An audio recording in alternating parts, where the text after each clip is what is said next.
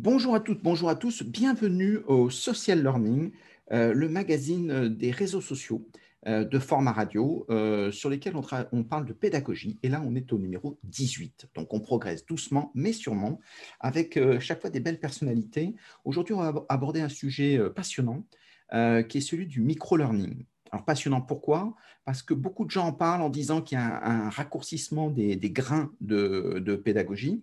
Euh, par contre, effectivement, c'est comment ça fonctionne. Euh, est-ce que c'est compliqué Est-ce que c'est la même chose que traditionnellement? Euh, Donc, c'est toutes des questions qu'on retrouve dans les entreprises et, dont les entreprises ont besoin d'avoir un peu de visibilité.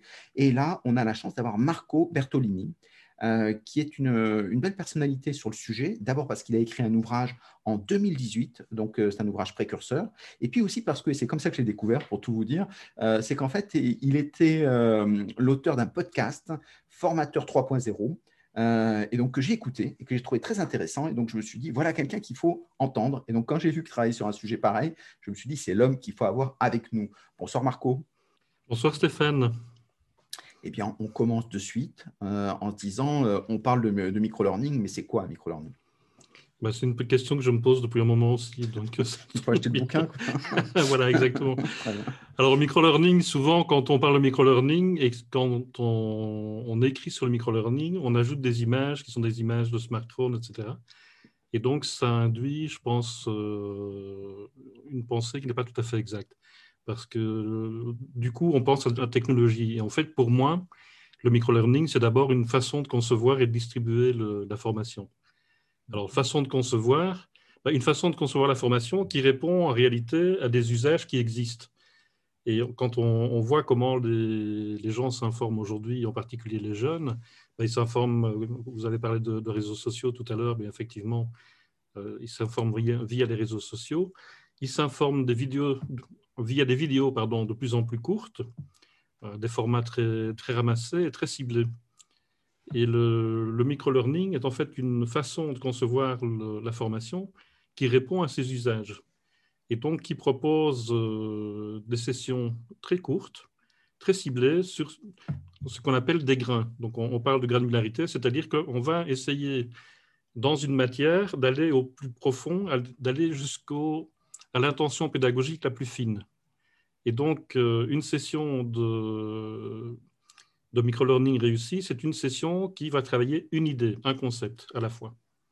Et ce qui ah. explique aussi la, la, durée, la durée courte. Et puis, ça, c'est séquence par séquence. Mais en fait, ces séquences, elles ne sont pas construites de manière isolée. Elles sont conçues comme des parties d'un tout. Et ce tout, c'est une série de, de, séquences qui vont, qui vont se représenter de manière à, respecter ce qu'on appelle la théorie des répétitions espacées. Donc, c'est une, une théorie qui a été euh, élaboré par Ebbinghaus, donc un philosophe allemand à, la moitié du 19e siècle. Il a été le premier à mesurer les phénomènes de mémoire. Et donc, il s'est rendu compte que on pouvait, en une journée, on pouvait mémoriser énormément de choses, mais que si on ne revoyait pas ces notions de manière régulière, au bout de trois semaines, eh bien, on avait perdu 90% de ce qu'on avait appris en une fois. Et donc, il a testé différentes méthodes, et puis il s'est rendu compte que la, la meilleure méthode, c'est de revoir régulièrement la matière, et de revoir surtout ce qu'on n'a pas bien retenu et de ne pas revoir ce qu'on connaît déjà. Et donc, dans le, micro-learning, il y a ce principe de reproposer. Donc, maintenant, on travaille avec des algorithmes. Euh, il y a des, applications, par exemple, comme Duolingo, qui est typiquement une, application de micro-learning, et qui va, via un algorithme, calculer ben, le nombre de bonnes réponses que vous donnez, le temps d'hésiter. Si vous hésitez à donner une bonne réponse, eh bien, on va vous reproposer cette réponse plus rapidement que si vous l'aviez euh, donnée sans un temps d'hésitation. Et si évidemment vous êtes trompé, eh bien là, on va vous refaire, on va vous représenter l'exercice beaucoup plus vite. Et de cette manière, mais on, conçoit une, euh, une, formation qui répond d'abord aux impératifs d'information rapide, de, formation rapide, mais en même temps qui ne, considère pas les, notions comme des notions isolées, mais comme faisant partie d'un tout. Euh, ayant des liens entre elles. Ça, c'est vraiment important aussi. Alors, est-ce que c'est plutôt euh, pour les jeunes, en disant c'est un comportement des jeunes, ou, des personnes qui sont moins jeunes, euh, ou qui ont été jeunes, euh, fonctionne pareil? Alors, il y a beaucoup de gens qui fonctionnent comme ça, pas tout le monde. Il y a, bon, je ne connais aucun outil, malheureusement, qui fonctionne avec 100% des apprenants, dans 100% des cas. Donc, euh, il y a des personnes qui sont, qui sont vraiment, je ne vais pas dire allergiques ou rétives, c'est même pas une question de volonté, c'est simplement une, question de façon d'apprendre. Et donc, mais une majorité de personnes, en tout cas, travaillent de cette manière-là et apprennent de cette manière-là en, révisant plusieurs fois. D'ailleurs, les, bons élèves connaissent le, truc. Hein. Ils, étudient plusieurs fois avant l'examen. Ils n'attendent pas la veille de l'examen pour bosser comme des malades pour pouvoir donner les réponses le lendemain. Et donc, euh, effectivement, ce comportement sur les réseaux sociaux, c'est plutôt un comportement de jeune. Par contre, la façon d'apprendre avec les révisions, ben, comme je vous disais, c'est quelque chose qui date de, la moitié du 19e siècle. Donc, effectivement, ça correspond à la façon d'apprendre de pas mal de gens. Parce que sur Donc même des personnes euh, plus âgées peuvent, euh, peuvent, apprendre, euh, peuvent apprendre des langues, peuvent apprendre des formules de mathématiques, etc. Et le micro-learning peut être soit une formation autonome, soit une formation d'appoint ou un, canal d'appoint. Par exemple, on peut très bien apprendre des choses en présentiel ou en une formation hybride et avoir, par exemple, des piqûres de rappel. Ça peut être du vocabulaire ou des, des particularités de la syntaxe d'une langue étrangère ça peut être des formules de mathématiques particulières, des formules de physique. Euh, pour des vendeurs, ça peut être des arguments de vente, ou bien ça peut être des, spécificités techniques de, certains matériels pointus, etc. Donc on peut imaginer toute une, série de formules. Alors c'est plus en termes de support, euh, c'est tous les supports, c'est de l'écrit, c'est de l'audio, du vidéo, des images? Alors, vraiment, on recommande de, faire appel. on n'a jamais eu autant de médias à notre disposition. Donc, servons-nous, utilisons tout ce qui existe. Et donc, euh, bon, c'est vrai qu'on utilise beaucoup la vidéo. Mais même, je vois le même phénomène dans les MOOC ou dans d'autres formes de, formation. On utilise aussi beaucoup tout ce qui est interactif. Pourquoi? Ben, Parce qu'on se rend compte que plus il y a d'interactivité avec la matière, plus, il y a de, enfin, plus on a des taux de rétention et de, compréhension élevés. Et puis, il y a aussi le, comment dire, le fait qu'il ne faut pas lasser. Et donc répéter des, séquences vidéo quiz, vidéo quiz, comme je le vois faire parfois, même pas seulement dans le, micro-learning, mais dans d'autres formes de formation, ce n'est pas, pas la formule gagnante. Et comme aujourd'hui, on a une foule d'outils, y compris des outils gratuits qui nous permettent de faire ben, de, la présentation interactive, de la vidéo interactive, des cartes mentales, euh, des, infographies. Les infographies verticales, si vous travaillez avec les, les smartphones, ça fonctionne particulièrement bien puisque ça prend l'écran du smartphone et vous avez un, média totalement adapté au périphérique. Alors là aussi, je disais d'emblée qu'on pense souvent au périphérique mobile, et c'est vrai que c'est la, cible du, du micro-learning, puisque ça permet d'apprendre n'importe où. Si vous avez cinq minutes dans le tram ou euh, dans le train en allant au boulot ou à l'école, ben vous pouvez réviser une session de, de micro-learning qui va durer entre 3 et 7 minutes. Mm-hmm. qui sera accessible sur votre smartphone ou sur votre tablette. Mais il y a d'autres façons d'apprendre, et notamment il y a euh, wordreference.com, donc qui est un, dictionnaire, une série de dictionnaires en ligne, qui est un site euh, extrêmement visité. Et ils ont une excellente idée. Pour les, ils ont fait deux séries, une pour les, beginners, une pour les débutants et une pour les, les, intermédiaires. Et donc chaque jour, vous recevez dans votre, dans votre boîte mail un mot avec sa définition, mais aussi avec toute une série de, phrases d'illustration d'usage, et puis des liens qui renvoient vers des médias, donc qui sont des, médias, des vidéos, mais qui peuvent être des chansons, qui peuvent être des œuvres d'art, etc. Tout ce qui, peut, qui permet justement de mettre ce mot en contexte. Ça aussi, c'est important. C'est quand on travaille en, en micro-learning, ne pas perdre de vue que une nouvelle notion c'est bien, cibler une notion, c'est bien, mais pouvoir la replacer dans son contexte, ça crée aussi d'autres liens dans le cerveau. Donc, euh, on sait très bien que le cerveau apprend en créant de nouvelles relations entre, entre les synapses. Et en mettant une notion en contexte, on, enrichit ces relations entre les synapses et donc on se donne un maximum de chances de retenir les choses. D'accord. Donc, c'est plutôt pratique quand on a des, éléments comme euh, du vocabulaire ou dans des langues ou des choses comme ça, ou des dates ou des, des termes techniques. Euh. Oui, alors plus on est concret, plus on est proche du monde réel, mieux, mieux ça vaut. Mais ça, je vous dirais que c'est dans, toutes les formations. Euh. Mais pour penser, est-ce que c'est finalement, certains disent, le micro-learning, ça, ça, rend, ça rend bête? On peut vous rendre bête avec la télévision, on peut vous rendre bête avec, un, avec, un, MOOC. Il y, a, il y a 10 000 façons de vous rendre bête.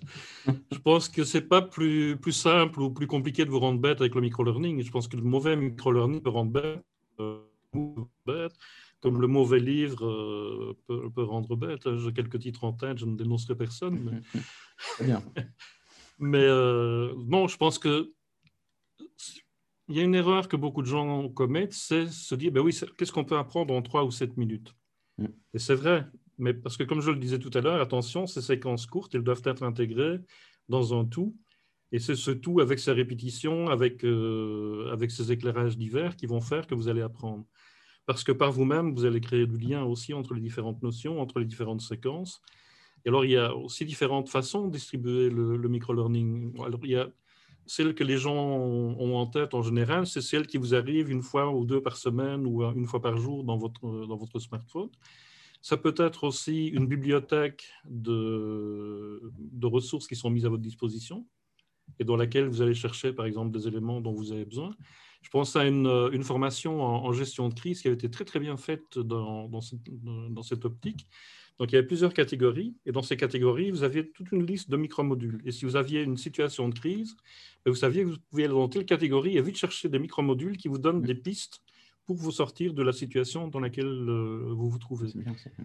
Et puis, il y a d'autres systèmes. On parlait de Duolingo tout à l'heure, mais il y a d'autres applications qui, en fait, grâce à un algorithme, vérifient où vous en êtes et vous suggèrent de nouveaux modules au fur et à mesure qu'on avance. Et euh, dans ce, dans ce domaine-là, je pense que ce qu'on appelle l'intelligence artificielle, donc, qui sont surtout des algorithmes en réalité, mm-hmm. vont aider aussi les, les formateurs, puisque sur base d'une part des résultats de performance de, de, chaque apprenant individuel, mais aussi sur base des données qu'on va récolter sur l'ensemble des apprenants, eh bien, à un moment donné, ces algorithmes sont capables de vous suggérer soit des modules de remédiation, ou bien des modules euh, qui vous manqueraient pour, euh, simplement pour aller plus loin. Et puis, peut vous suggérer aussi autre chose, ce sont des, personnes ressources pour vous aider à progresser. Donc, quelqu'un qui, euh, qui, a étudié les mêmes modules que vous, par exemple, et qui est beaucoup plus, plus avancé et qui peut vous donner un coup de pouce quand vous êtes bloqué. Donc, on peut imaginer toute une série de, de situations. Est-ce que justement, avec ces outils-là, on pourrait dire que le micro-learning s'intègre particulièrement bien dans les communautés apprenantes? Oui, tout à fait. Ouais à condition que le système prévoit effectivement des échanges entre, entre pairs. En fait, si on regarde le, le micro-learning, il y a une, histoire très récente, hein, c'est quelques années, mais si on regarde l'évolution de, des plateformes de, de micro-learning, on voit qu'elles ont suivi exactement la même évolution que les plateformes de LMS. Mm. Et donc au début, c'est chacun pour soi dans sa bulle, mm. et on étudie tout seul derrière son écran.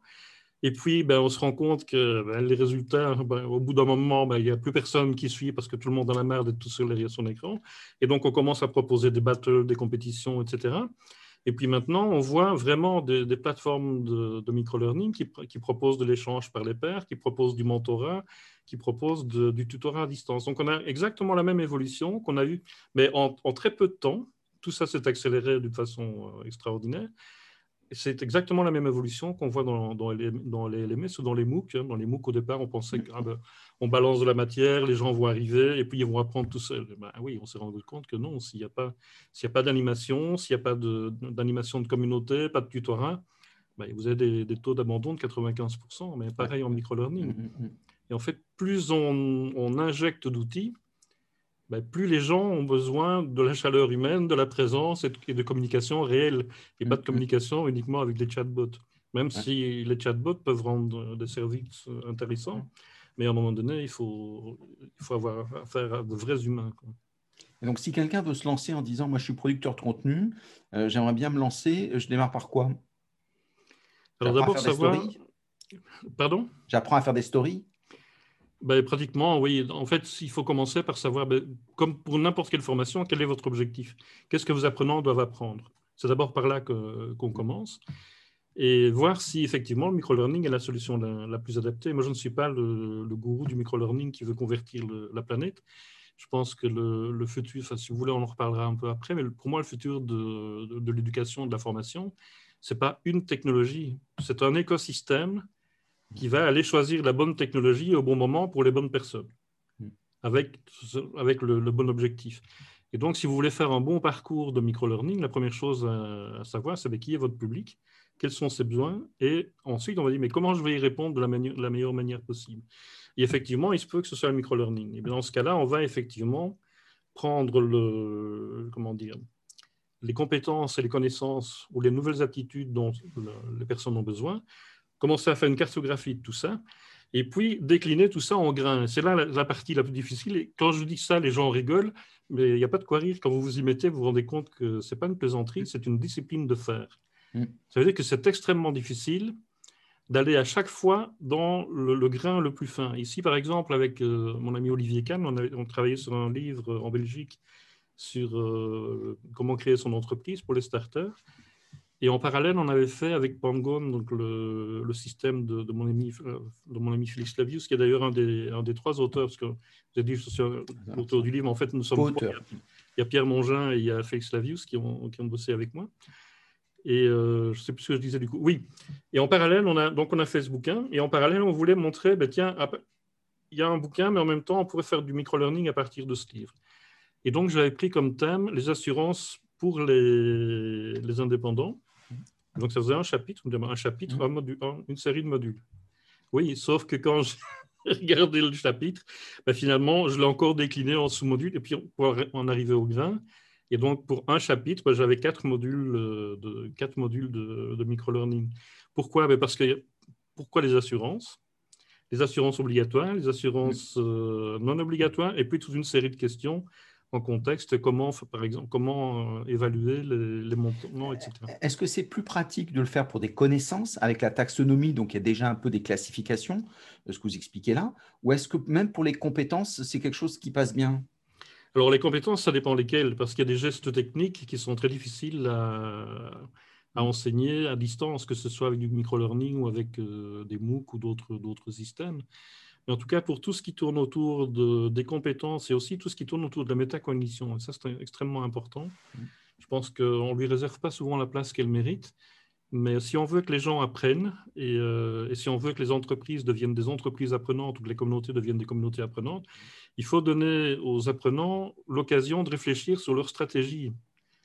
Donc, et à différents niveaux. Donc, par exemple, euh, le premier niveau, c'est qu'est-ce que j'ai appris? Et donc, ça porte plutôt sur la matière, de nouvelles notions. Mm. Et puis, le niveau au-dessus, c'est quelles sont mes stratégies d'apprentissage? Comment est-ce que j'apprends? Et comment quelles sont mes stratégies d'apprentissage gagnantes? Euh, Là, j'ai passé trois heures à étudier quelque chose. Et la semaine dernière, j'ai passé trois heures à étudier autre chose, avec deux méthodes différentes, finalement, lesquelles sont, laquelle est la plus pertinente pour moi. Celle du voisin n'est pas forcément celle qui va, qui va le mieux fonctionner pour moi. Mm. Et donc, ce sont des choses aussi importantes. et, est-ce que justement cette conscientisation est importante? Parce qu'il y en a beaucoup qui disent ben, il suffit de faire un challenge quand on a un vocabulaire à apprendre. On fait un challenge, par définition, à force de répéter un peu le, mot, essayer d'être de meilleur en meilleur, ben, on finit par apprendre inconsciemment. Et finalement, ça marche aussi bien. Ça fait partie du jeu. Maintenant, je pense que ce n'est pas, pas suffisant. Ça dépend aussi de, quelle matière vous enseignez. Mais quelle que soit la matière, amener les gens à réfléchir sur ce qu'ils ont appris et sur la façon dont ils l'ont appris. Je pense que c'est jamais perdu. Surtout si vous travaillez sur des communautés apprenantes. Et à ce moment-là, évidemment, il y a, ça c'est pour tout ce qui concerne euh, l'individu, mais il y a aussi tout ce qui est évaluation par les pairs, échange euh, avec les pairs, co-construction de nouveaux savoirs, construction de projets, etc. Donc, euh, et dans les nouvelles plateformes euh, de, de micro-learning, je vois apparaître quand même de plus en plus de fonctionnalités qui permettent d'échanger les uns avec les autres, ou bien avec le formateur, avec le tuteur, etc. Parce qu'il y a beaucoup de personnes qui animent un peu sans forcément, donc qui créent des challenges, qui créent des dynamiques mm-hmm. collectives, euh, qui vont jusqu'au, par exemple, Learner Generating Content, où c'est l'apprenant qui, qui, amène lui-même son grain, et donc ou, sa question, ou son. Hein et donc, mais, euh, ça, ça, permet de dire, bah, venez avec comme vous êtes, comme dit McDonald, venez comme vous êtes, et puis finalement, on verra bien ce qu'on en fera. Il y a bien sûr derrière une animation, on sait où on les amène, il y a des objectifs, hein. mais finalement, la conscientisation, euh, on se laisse porter par le rythme du groupe et le, collectif. Oui, bien sûr, mais euh, moi, j'ai fait des, des, formations de ce type-là aussi. Mais par exemple, au mind mapping, j'avais amené les bases du mind mapping. Euh, tout au début. Et après, j'ai demandé aux gens, mais de quoi vous avez besoin? Qu'est-ce que vous voulez qu'on fasse par la suite? Et, donc, et on a co-construit. Euh, même chose, j'ai fait une formation sur les blocs pédagogiques. Ben, pareil, au début, on a vu qu'est-ce qu'un blog, comment ça se monte, quelles sont les plateformes, etc. Quels sont les usages dont vous, vous avez besoin? Et puis après, on a avec une application qui s'appelle TriSider, qui est une application, je pense que c'est allemand au départ, même si le nom est très, très américanisé comme souvent, et qui permet effectivement ben, de faire des propositions, des contre-propositions, d'argumenter pour et contre, et puis de voter. Et donc, ben, à, chaque, à chaque module, on votait pour le, le, module suivant. Et on voyait qui allait venir animer, enfin, apporter des, trucs et animer le groupe, etc. donc, ça fait des formations passionnantes. Mm. Et ça fait des formations dans lesquelles les gens apprennent beaucoup parce qu'ils ils s'investissent réellement. Je pense que le, le, secret de n'importe quelle formation, c'est l'investissement de, des apprenants. Mm. Et la, relation, la relation pédagogique aussi qu'on peut, qu'on peut nouer avec les formateurs. Et c'est peut-être plus facile d'apporter un petit grain, de s'engager sur un petit grain que de s'engager sur des choses qui sont plus Exactement, surtout quand vous voyez les agendas de, personnes au travail à l'heure actuelle, c'est assez délirant. Quoi. Donc, euh, effectivement, leur demander de faire des, l'équivalent d'un dictionnaire, c'est pas. Ah Mais encore une fois, créer un grain, même si plus il est petit, plus il est difficile à concevoir. À créer, ça va aller très vite, d'autant que les plateformes de, de micro-learning, en tout cas jusqu'à présent, et j'espère qu'elles vont continuer à, l'éviter, elles ont évité l'usine à gaz.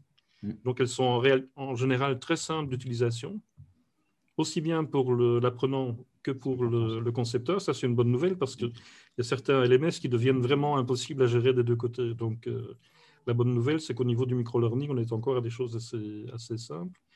Et donc, on peut effectivement ben, construire facilement euh, une séquence, y ajouter facilement du, multimédia, etc. La difficulté, c'est, comme je le disais tout à l'heure, c'est d'aller vraiment toucher la cible. Qu'est-ce que je veux que les, gens apprennent? Et c'est un concept par, euh, un concept pédagogique, un objectif pédagogique par séquence. Et donc là, ça, fait mal. Quand on a l'habitude de travailler sur de LMS avec de longues tartines de 2 km, là, il faut se faire violence. Et pour certains formateurs, c'est pas évident parce qu'ils ont cette culture de la générosité où on a envie de donner à tout le monde. Et là, il faut se limiter. Et donc, il faut, bah, ce qu'on peut faire, c'est mettre, par exemple, au bout d'une séquence, une liste de liens qui renvoient vers d'autres choses, etc.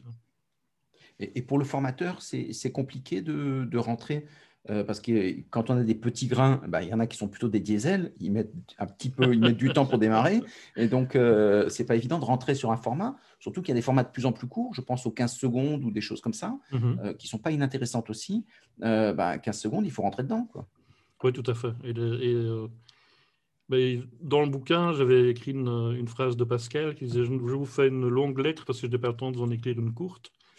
Mais c'est vrai, parfois, ce qui prend le plus de temps, c'est de, de, réfléchir à la façon dont on va le concevoir pour que ce soit pertinent. Mm. Et donc, euh, moi, je travaille beaucoup avec la méthode euh, pensée design, c'est-à-dire qu'on essaie vraiment de se mettre dans la peau de, du, futur participant avec différents outils comme euh, la, carte d'empathie de, Gray ou bien le, les enquêtes, des sondages, des choses de genre. Et puis, on essaie de trouver les meilleures solutions, pas forcément la meilleure solution, mais les meilleures solutions. Mm. Et quelquefois, pour un, même concept, vous allez avoir deux solutions qui sont à peu près équivalentes. Et donc, on peut très bien se permettre dans le micro-learning de faire une séquence qu'on va proposer maintenant mm. et une séquence qu'on va vous proposer dans trois semaines, mais peut-être basée sur un autre média, avec un autre, un autre codage. Mm. Et qui va, va vous faire, bah, qui va déjà vous rafraîchir les idées, vous rafraîchir la mémoire selon la méthode de répétition espacée, et qui va vous donner aussi un autre éclairage. Et peut-être qu'avec le premier média, on va toucher la moitié des, apprenants, et avec l'autre média, on va toucher, on va toucher l'autre moitié, parce qu'il y en a qui ont plus la culture de la vidéo, l'autre qui ont plus la culture de l'infographie. Et donc, Puis ça peut se euh, tester aussi. Tout à fait, oui. Oui, on peut faire des, des, testings A, B, C et voir un peu quelle est la séquence qui, qui fonctionne le mieux. Mais dans tous les cas, si vous avez le, le bonheur d'avoir un peu de temps devant vous, parce que c'est souvent ce qui manque pour les concepteurs, mais si vous avez le, bonheur d'avoir un peu de temps devant vous et un panel de gens qui ressemblent euh, quand même pas mal à votre public final, bah, faites, tester, faites un test avant, c'est toujours, toujours bon. Et surtout, faites tester sur les smartphones, parce que dans le cas du du micro-learning, c'est quand même le périphérique le, plus, utilisé par les apprenants. Mais même sur les MOOC, on a fait plusieurs MOOC et on été très étonné de voir que, par exemple, sur, euh, les différents MOOC qu'on a fait, eh pour les apprenants francophones, donc euh, France, Belgique, Suisse, eh on avait 62% des gens qui nous suivaient sur smartphone. Et 15% sur tablette et le reste sur PC. Donc ça veut dire que le PC est, euh, devenu minoritaire, même dans les formations comme des MOOC. Mm. Donc, micro-learning, à mon avis, le PC, il devient anecdotique. Ça a peut-être changé maintenant avec le confinement parce qu'il y a eu un réinvestissement dans, euh, dans l'outillage PC qui est un mm-hmm. peu. Euh, la vidéo est assez mauvaise qualité. voilà, c'était pas... Et donc, il y, a, il, y a, eu un réinvestissement. Donc, sans doute, c'est pour l'usage. Donc, ça, on peut supposer que ça a peut-être changé quelque chose. Je pense que les usages vont, sont en train. Pour l'instant, on est dans une période de transition, une période de transition brutale. Moi, je, bon, je travaillais énormément avec des enseignants belges on devait en former 30, on en est à plus de 700 là. Euh, et, donc on voit aussi l'évolution, et ça depuis euh, le mois, la mi-juin de, l'an dernier. Donc on voit aussi les évolutions et on voit aussi comment les gens tâtonnent, comment ils réfléchissent, etc. Et donc effectivement, ils ont, ils ont massivement investi d'une part dans les formations sur PC, etc. Et puis ils se sont rendus compte qu'il ben, y a beaucoup d'élèves qui ne sont pas équipés du tout en PC. Et donc il y a deux réactions qui ont l'air opposés, mais qui, à mon avis, sont complémentaires. Une réaction qui est, d'une part, de, que les écoles se disent, on va chercher des financements pour pouvoir équiper les élèves qui sont les, plus défavorisés, etc. Il y a des fondations, enfin, toute une série de, d'institutions, euh, comment dire, non-profit, euh, comment on dit ça Excusez-moi, de temps en temps, je cherche mes mots en français. Des associations à but, euh, oui, des ONG ou des associations loi 1901, donc pour, et donc, pour équiper les, élèves en, ordinateur, mm. ça c'est une, tendance. Et l'autre tendance, c'est que les écoles commencent à me demander, mais comment on fait du microlearning?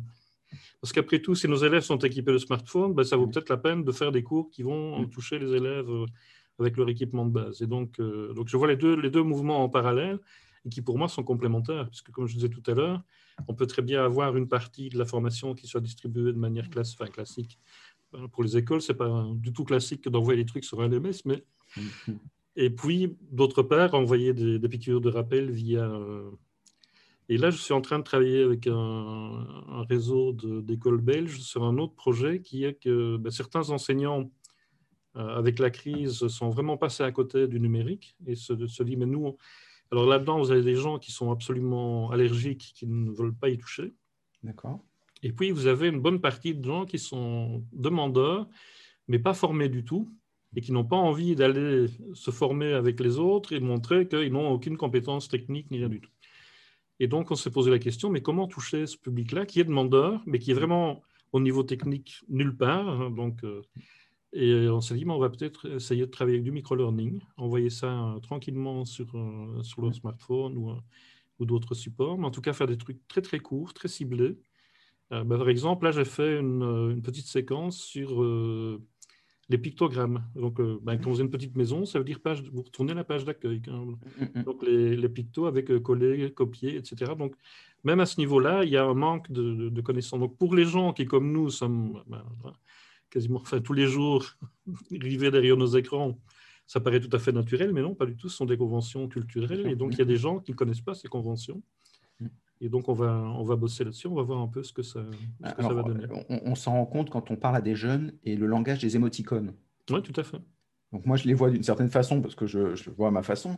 Et c'est pas du tout comme ça qu'ils le perçoivent en disant mais pourquoi tu es énervé? Pourquoi il y a ce... Je me mhm. dis c'est pas du tout. oui, et puis ils ont associé aussi des significations précises à, certains émojis. Mm. Donc moi, j'en ai deux euh, qui ont 18 et 20 ans à la maison, donc ça m'aide à, suivre un peu le mouvement. Mais c'est vrai qu'il y a tout un codage derrière qui échappe euh, complètement au monde des adultes. Euh. Et moi, je trouve ça très intéressant aussi pour travailler sur ces petits grains, c'est de permettre, euh, j'aime bien les stories parce que mmh ça permet, alors que ce soit vidéo, que ce soit image, tout est bon, ça permet de rentrer dans, dans, des petits grains. Et donc, avant même de se dire qu'est-ce que je vais en faire, on a l'intelligence des doigts. C'est-à-dire qu'il n'y a rien de très compliqué, on fait une image, on rajoute un, texte, un chiffre, euh, mmh euh, voilà, une émoticône, un truc comme ça. Mais ça veut dire que, et c'est très intéressant parce qu'au début, bon, on fait comme les yeux, donc on met du temps pour rentrer dedans. Et puis au final, on s'aperçoit, bah, tiens, je pourrais l'utiliser pour ça. Et petit à petit, ça y est, on commence à tisser des, usages. Et derrière, quand on a des besoins en disant que j'ai identifié mes, besoins, ah, dans ces cas-là, on sait qu'on peut faire des choses. Mais d'abord, il y, y, a un phénomène culturel. Je ne sais pas qu'est-ce que vous en pensez? Oui, tout à fait. Il faut que tout le monde aille sur TikTok? pas forcément sur TikTok, mais euh, oui, je pense que c'est d'abord et avant tout une question de culture numérique. Mm. il y a énormément de gens qui sont. Quand on parle de fracture numérique, bien souvent, on, parle, on, pense à l'équipement. Mm-hmm. Mais en réalité, la fracture, elle est au niveau des usages. Si vous regardez les, études sur les, équipements, mais plus vous allez dans les catégories socioprofessionnelles faibles, plus il y a d'écrans par personne. Et par contre, il y a des usages de consommation uniquement. Donc les gens vont sur Facebook, etc., mais ils consomment de l'information. Plus vous montez dans les, socio les catégories socioprofessionnelles, moins il y a d'écrans par personne, mais plus il y a d'usages de production. Et donc c'est là que vous avez des gens qui écrivent les séries pour Netflix, qui écrivent les, algorithmes pour TikTok, etc. Et donc mon rêve à moi, c'est que l'école, euh, finalement, donne accès à tous à cette culture numérique qui permettra à un moment donné ben, à tout le monde de devenir producteur si l'on a envie. Mm. C'était le rêve de, du blog et des, débuts d'Internet où on s'est dit ben, tout le monde peut devenir journaliste. Eh bien non, c'est pas parce que vous avez un blog et un clavier que vous êtes un, bon blogueur ou un bon journaliste. Mm. Pour ça, il y a toute une série de choses euh, à apprendre. moi, j'ai fait du, blogging, je n'ose même plus vous dire depuis quand, mm. mais ça m'a appris énormément de choses. J'ai appris énormément, ben, ne fût-ce qu'au niveau technologique, au niveau comment on s'adresse aux gens, on ne s'adresse pas aux gens. parfois, je vois des, trucs, euh, des cours, euh, où il y a des rapports d'autopsie plus chaleureux que ça. Donc, euh, mhm. là aussi, sur le web, il faut parler de manière un peu plus détendue. Je ne dis pas que les enseignants doivent tomber dans le copinage artificiel, mais parfois un langage moins formaliste que celui qu'on utiliserait en classe. Ou... Et une désacralisation de la fonction qui amène justement l'engagement. Oui, tout à fait. Et donc, ça permet, mais il faut encore être capable à la fois d'accepter cette posture et, de se retrouver dessus en disant, mais est-ce que ça veut dire que je suis remis en cause dans mon autorité? Il y a beaucoup d'enseignants qui se disent comme ça. Moi, la sacralisation, c'est pratique. Euh, je, raconte mon cours euh, et à la fin, je suis bon. Parce que, religieusement. Exactement. Bah et finalement, je trouve que je ne suis pas mauvais parce qu'il n'y a que moi qui m'écoute. oui, mais euh, moi, ce qui m'a frappé avec ce, travail avec les, les enseignants belges, c'est qu'au départ, il y a cette crainte par rapport à est-ce que le logiciel, l'intelligence artificielle, tous ces systèmes ne vont pas compliquer mon job? Est-ce que je ne vais pas devenir inutile mm. Et au départ, ils tâtonnent pour trouver la posture, la, juste distance avec leur public, etc. Ce qui n'est pas toujours évident parce qu'il y a le poids de l'institution aussi derrière. Il y a les familles aussi qui parfois peuvent intervenir de manière un peu, un peu invasive, surtout dans les classes virtuelles. Hein. Vous avez le papa et la maman qui sont assis à côté, qui attendent juste que de récupérer l'ordinateur, etc. Mais je vois qu'au fur et à mesure qu'ils se forment et qu'ils créent eux-mêmes leurs propres cours, qu'ils les testent auprès des élèves, ils se rendent compte eux-mêmes que leur posture doit changer. Mm. Et donc, ils me viennent avec, j'ai des retours d'expérience, ils me disent, mais vous savez, euh, je sens que je suis de plus en plus un coach et un facilitateur, et de moins en moins le transmetteur de savoir. Donc, j'essaye, et de plus en plus, ce qu'ils font, et ça, ça me fait vraiment plaisir, c'est de ne pas venir avec des trucs tout faits, mm mais de venir avec des suggestions, des pistes et que les élèves travaillent. Au début, je leur, avais fait, je dit ça et ça les avait fait marrer. Je ai dit, mais ne mouillez pas votre chemise tout le temps. Faites bosser, faites suer les élèves aussi. Faites-les faites -les bosser, vous allez voir, vous vous fatiguerez moins et ils apprendront plus. au départ, on me regardait un peu comme un vieil air. Et puis, euh, bah, finalement, ils se sont rendus compte que oui, si on fait travailler les élèves, ils apprennent beaucoup mieux, avec plus de plaisir même, parce que là, ils s'investissent. Et, justement, ce qui est très intéressant, c'est que si au début, il y a cette peur de, euh, de sortir sa chair, euh, au bout d'un moment, on s'aperçoit déjà c'est moins de stress, je suis plus à l'écoute de mes élèves, mm-hmm. je les comprends mieux. Et des outils comme Twitter, enfin, il y a plein de petits outils euh, qui permettent du microblogging, qui permettent plein de choses hyper sympas. où il y a aujourd'hui il y a Bicas, il y a Klaxoon, enfin il y a, plein mm-hmm. de. Tout à fait, Et donc ce qui permet au départ, on s'aperçoit qu'on commence à rentrer dans l'engrenage finalement les prises de notes collectives ou des choses comme ça, c'est passionnant. Et donc, ce sont les, apprenants qui font le boulot. Ils sont contents parce qu'ils agissent, ils interagissent, ils posent des questions qui, les intéressent. Et finalement, euh, à la fin, on a quelque chose d'écrit qui permet de se dire, si je regarde l'expérience qui formative vient de se faire, ben, on a produit. Oui, tout à fait. Magique. Et puis, moi, ce qui me fait encore plus plaisir, vous avez dit, je, nage dans le bonheur, mais c'est vrai, pour moi, j'ai vraiment énormément, d'expériences positives avec eux qui me, qui me portent, moi aussi. Et ils me disent, mais finalement, le fait de bosser avec le numérique, ça m'ouvre des portes aussi pour ce que je vais faire en classe. Mm. Quand on va rentrer euh, de nouveau après le confinement, parce que pour le moment, on n'est euh, pas tout à fait confiné, mais on n'est pas tout à fait déconfiné. Enfin, la Belgique est toujours très compliquée euh, en tout, donc là-dedans aussi. Et dit, mais quand on va revenir à, plein dans les classes, ben, j'ai des stratégies que je n'aurais jamais osé mm. mais utiliser auparavant. Et maintenant, je vais pouvoir dire à mes élèves, bah, tiens, mettez-vous en quatre groupes, en îlot, et puis travaillez sur tel thème, et puis on remettra ça ensemble, etc. Et je vous ai fait travailler avec Framapad aussi, avec Padlet et des choses de genre. Donc des outils simples, mais efficace. Et donc, ils se rendent compte que, oui, en groupe, ils peuvent faire aussi énormément de choses et s'apprendre mutuellement. Et, même, collaborer, ce qui pour des profs est quand même un, véritable exploit, parce qu'avant, c'était chacun maître dans sa classe, et euh, surtout, venez pas mettre un pied sur mon territoire. Et ça, je vois les, mentalités évoluer énormément dans, dans ce sens-là aussi. Mm.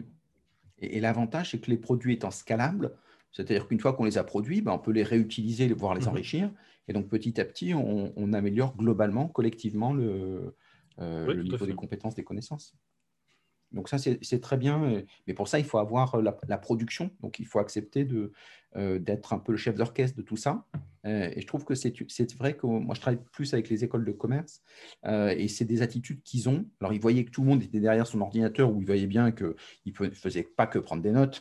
voilà. Mais ça veut dire... Et donc, ça, ça perdait le lien. Ben, en retrouvant cette dynamique-là, ils se disent, c'est génial. ils se posent des questions, ils commencent à répondre eux-mêmes. Après, moi, je, donne l'équilibrage s'il y a besoin. Euh, parce que instamment, si c'est vrai ou c'est faux, il y, a, une réponse. Mais ça veut dire que finalement, euh, on, rentre dans le 2.0. Oui, tout à fait. Pour le bonheur des apprenants. Et, donc pour le bonheur aussi des professeurs, qui souvent se trouvaient un peu dépossédés en se disant, euh, bon, on les tient par les notes, pour le dire un peu simplement. Mmh alors que là, on peut les tenir par des choses un peu magiques, euh, voire même commenter euh, quand on prend une vidéo, euh, quand on travaille sur la communication, sur des soft skills ou des choses comme ça. On prend une vidéo, chacun donne son avis sur Martin Luther King, I Have a Dream. et puis dans ces cas, on écrit ensemble tout ce qu'on a pu voir, quelle que soit la démarche, et on tire le fil. Et eh bien, l'équipe suivante bah, prendra ce fil et ira un peu plus loin avec. Et J'ai un, un, enseignant là, qui, qui fait un MOOC avec ses élèves pour l'instant.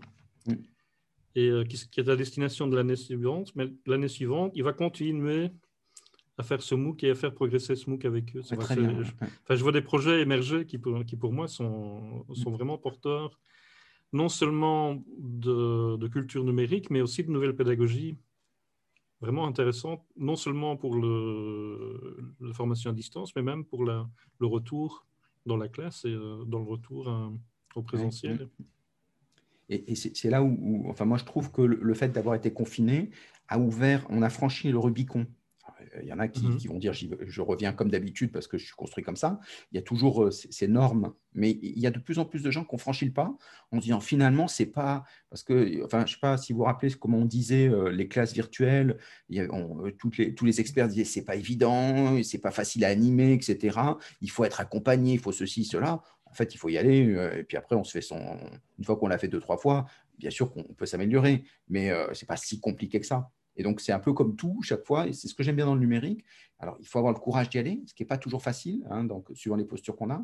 Mais une fois qu'on y est, on, tente des trucs, finalement, on trouve son petit bonheur. On dit, tiens, moi, je le fonctionne comme ça. Et puis, finalement, les autres viennent, et puis on s'agrège, puis après, on, avance sans se remettre en, autorité. parce qu'on ne perd pas son, son rôle de leader, puisqu'à la fin, on doit conduire le groupe euh, vers les objectifs. Tout à fait. Mais moi, ce que je leur dis aussi, c'est que les compétences pédagogiques, vous les avez. Sinon, vous ne serez pas enseignant, vous auriez la foire dans votre classe toute l'année. Donc, euh, si vous êtes ici, à mon avis, c'est que ce n'est pas le cas. Et maintenant, ce qu'il va falloir faire, c'est acquérir les codes et la culture numérique qui vont vous permettre d'être aussi efficace dans des modules numériques que vous l'êtes dans votre classe en présentiel. Mais les bases pédagogiques, vous les avez. Donc, euh. Est-ce qu'il y a des lieux où on peut, euh, des communautés apprenantes sur le microlearning? Alors, euh, il y a éventuellement des groupes Facebook ou quelques groupes LinkedIn aussi qui, qui fonctionnent. Mais, oui, en tout cas, en, Belgique, pas trop. En France, quelques-unes. Très bien. Mais c'est surtout dans le domaine des entreprises. Le microlearning a vraiment Enfin, c'est implanté, enfin, implanté jusque maintenant, surtout dans les entreprises. Bon, là, avec le projet dont je vous parlais tantôt, on va, on va commencer à bosser dans les écoles, on va voir ce que ça donne. Je suis vraiment curieux de voir les résultats. Et puis, j'en discutais avec une formatrice qui, elle, travaillait avec des personnes euh, peu alphabétisées, elle travaillait en, alphabétisation pour des, des, etc.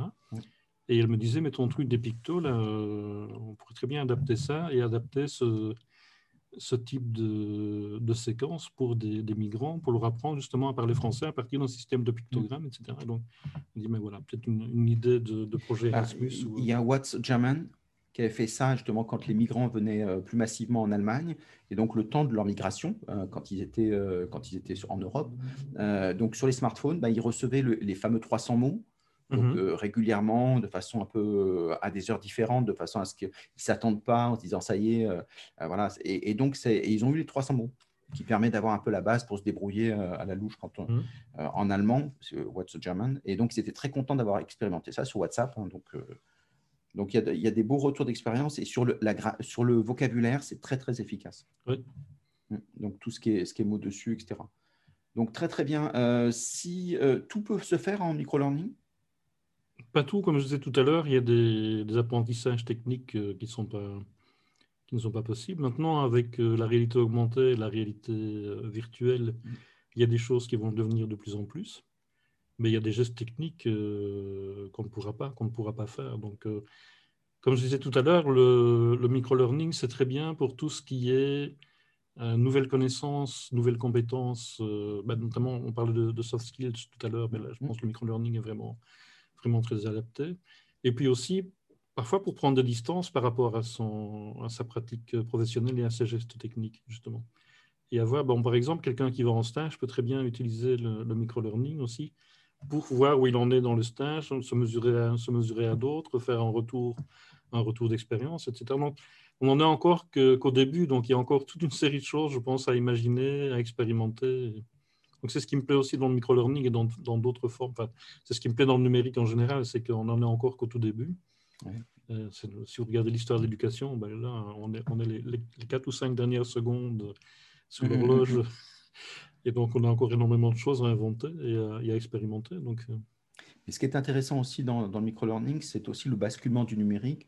Ce que vous disiez avec la culture, c'est le fait de se dire, au lieu de raisonner comme producteur de contenu, on raisonne par rapport aux usagers et, donc, mm-hmm. et, donc aux apprenants. Et donc, c'est ça qui est intéressant, de façon à, la fois les engager, donc ils apprennent mieux, euh, mais on a plutôt l'habitude de raisonner un peu avec l'organisation euh, du XXe siècle, comment est-ce qu'on produit en masse et non pas comment est-ce qu'on apprend en masse. Et donc, ça veut dire que la, bascule fait qu'on écoute assez peu les apprenants finalement. Et, là, avec le micro-learning, bah, justement, on leur donne de, nouvelles, choses qui ne sont pas codifiées, donc on leur redonne la main, et donc on s'aperçoit qu'il y a plein de choses hyper intéressantes à faire. Et donc, si après, ça nous fait des KPI, comme on dit, c'est-à-dire ça permet d'avoir des retours en disant, bah, voilà ce que c'est utile, et on fait un challenge, on sait immédiatement euh, quel est le premier, quel est le dernier.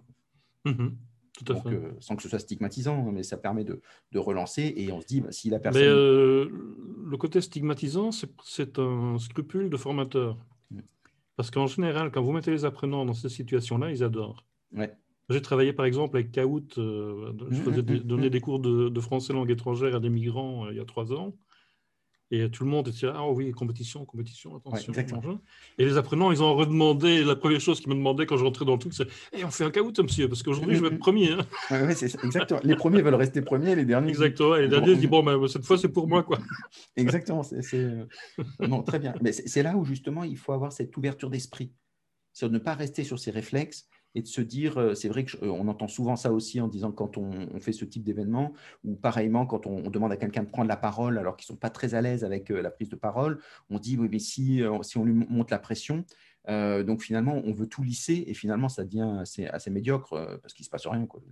Alors que si on crée justement ces, challenges, ces façons de bouger un peu, on demande aux gens de s'exprimer à leur façon, on s'aperçoit que tout le monde est très friand de ça parce qu'on sort un peu de, du contenu un peu aux formules que les professeurs ont parfois. Et là, il y a quelqu'un qui parle pour de vrai. Et donc, ça, amène le respect, et donc ça amène la discussion, le pair à pair, hein, sans, que ce soit. J'ai dit un, mot extrêmement important, j'ai dit à leur façon. Et donc, par exemple, euh, une chose que je fais souvent dans, dans les exercices, euh, dans donc je fais des formations de formateurs en ligne, et euh, je leur demande, ben, voilà, vous remettez tel travail sur tel sujet, mais avec le média que vous voulez, de la façon que vous voulez. Donc ça peut être une carte mentale, une vidéo, une infographie, n'importe quoi. Mais il faut que tous les éléments que je vous ai donnés soient. Mm. Mais vous faites comme vous voulez, vous avez totale liberté. Ben, on voit des trucs euh, d'une créativité qui émerge et des gens qui étaient timides, qui n'osaient pas parler, ben, vous ils vous font la plus belle carte mentale de l'année ou bien une vidéo avec Powtoon, qui est une vidéo d'animation qui est bluffante, euh, ou un Johnny Lee à tomber par terre, des choses. Mm-hmm. Euh, et là, je leur laisse choisir complètement le média et parfois des surprises. Moi, moi j'en ai qui se, ils se rattachent vite au Word et surtout n'en sortent pas. Mm. OK, bon, ben, si c'est comme ça qu'ils se sentent à l'aise. Et puis, ben, à un moment donné, ils évolueront ou pas. Et puis, ben, Exactement. c'est leur parcours. Même ces gens qui sont plus dans la routine, c'est-à-dire qui ont besoin d'être en sécurité euh, pour, euh, pour se lancer, quand ils voient que tout le monde fait quelque chose d'un peu sympa, à un moment, ils se disent j'y arrive aussi. Quoi. Oui, et puis ils peuvent aussi apporter parfois d'autres choses dans, dans, les groupes. Hein. Ils peuvent, on est parfois étonné. Bon, on a vu par exemple des, des, personnes qui avaient des, talents artistiques que personne ne soupçonnait, donc des, des, musiciens, des peintres ou des, écrivains, et qui écrivaient pour eux jusque-là, et puis tout, d'un coup deviennent celui qui fait le storytelling. Euh, euh, j'ai vu aussi une, personne qui ne savait absolument pas, avant d'avoir mis les mains sur un Powtoon, qu'elle avait un don pour l'animation. Mm. Elle n'avait jamais eu une heure de formation là-dessus, elle s'y est mise, et, et, le premier jour, elle m'a renvoyé un truc, tout le monde était baba. Donc, euh, mais à partir, de, je crois qu'à partir du moment où on fait confiance à ces apprenants, qu'on instaure aussi un climat de confiance, un, un climat où l'erreur est, est un, un, élément d'apprentissage et pas quelque chose qu'on sanctionne, et qu'on donne aux gens les moyens de s'exprimer, et eh bien à ce moment-là, on, a souvent des, des résultats assez, assez, bluffants. Mais eux-mêmes, d'ailleurs, je leur dis souvent au début de la formation, vous verrez, au terme de la formation, vous allez vous épater vous-même. Mm. Et après, quand, à la fin, quand ils me font un retour d'expérience, ils me disent ah Tu avais raison, tout compte fait. Euh, je ne pensais pas arriver là. Donc le micro-learning, c'est euh, plutôt un prétexte En prétexte, euh, en fait, je dirais que le numérique en général, c'est plutôt un prétexte. Mm. Et à la limite, je dirais même la formation en général, c'est un prétexte. Parce qu'en mm. réalité, les gens apprennent s'ils veulent bien. Quel que soit le dispositif. C'est un peu comme. Je, je, je pourrais retrouver cette citation il y a quelqu'un qui a dit que, quelle que soit la méthode euh, utilisée, c'est la relation thérapeutique qui fait que le mm. patient guérit. Eh ben, je pense qu'avec les apprentissages, c'est pareil. Quelle que soit la méthode utilisée, mm. c'est la liberté que vous donnez aux gens de, de se développer, d'avancer et d'apprendre qui va faire la différence. Mais c'est eux qui décident d'apprendre ou non. Et ça, on peut être, leur mettre le meilleur dispositif en main. S'ils ont décidé qu'ils n'apprendraient pas, mais par contre, l'inverse, euh, l'inverse produit parfois des, des évolutions fulgurantes. Eh bien, on arrive à la fin de, de l'émission euh, et je me disais, euh, si quelqu'un, euh, donc déjà acheter l'ouvrage, ça c'est bien, on le mettra en ligne de façon à ce qu'ils aient les références. Oui, si vous avez un, un, ou deux sites de façon à ce que les gens qui se fassent une idée puissent aller regarder, je le mettrai aussi dans les notes de l'émission, que ça permettra à chacun de s'exprimer. Et si les gens veulent vous contacter? Bah, Ils peuvent laisser un contact sur le, le site, je pense que c'est le plus simple sur le site. ou euh, envoyer un, un, email à marquois.format30.com. Très bien. Donc, euh, et, euh, ou laisser comme vous avez fait d'ailleurs, hein. un message sur le site web, c'est le, plus simple. sinon, des sites web, il y a e-learning industry qui fait. il y a une version française, une version anglaise. Et eux, je pense qu'ils ont été parmi les premiers à parler de, du micro-learning dans les deux versions, mm. aussi bien en français qu'en anglais. Il y a des choses pas mal c'est un site où il y a énormément d'auteurs différents, donc n'importe qui peut s'inscrire et devenir, euh, devenir, auteur. Là, j'ai vu pas mal de, choses intéressantes.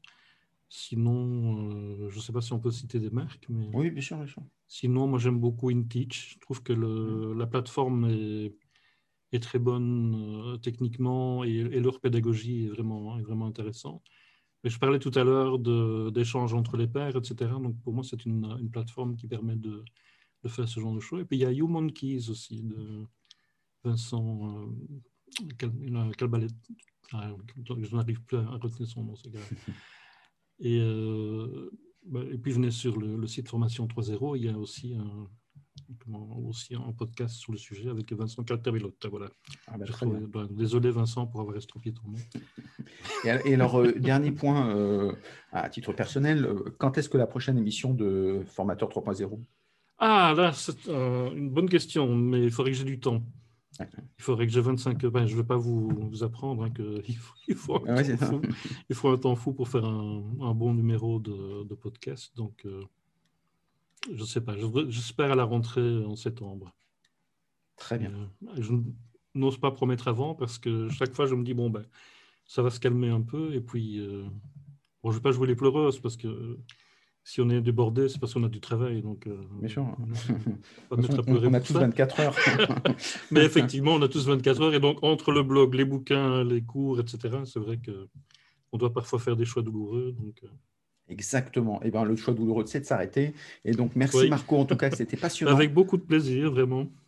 Bah, très très bien. Bah, j'espère qu'on aura l'occasion euh, euh, d'aller un peu plus loin sur, sur, ces idées. En tout cas, j'ai beaucoup apprécié votre, votre façon de voir la formation, très, très pratico-pratique, et puis avec une vraie réflexion sur une, une, possibilité de prendre des perspectives.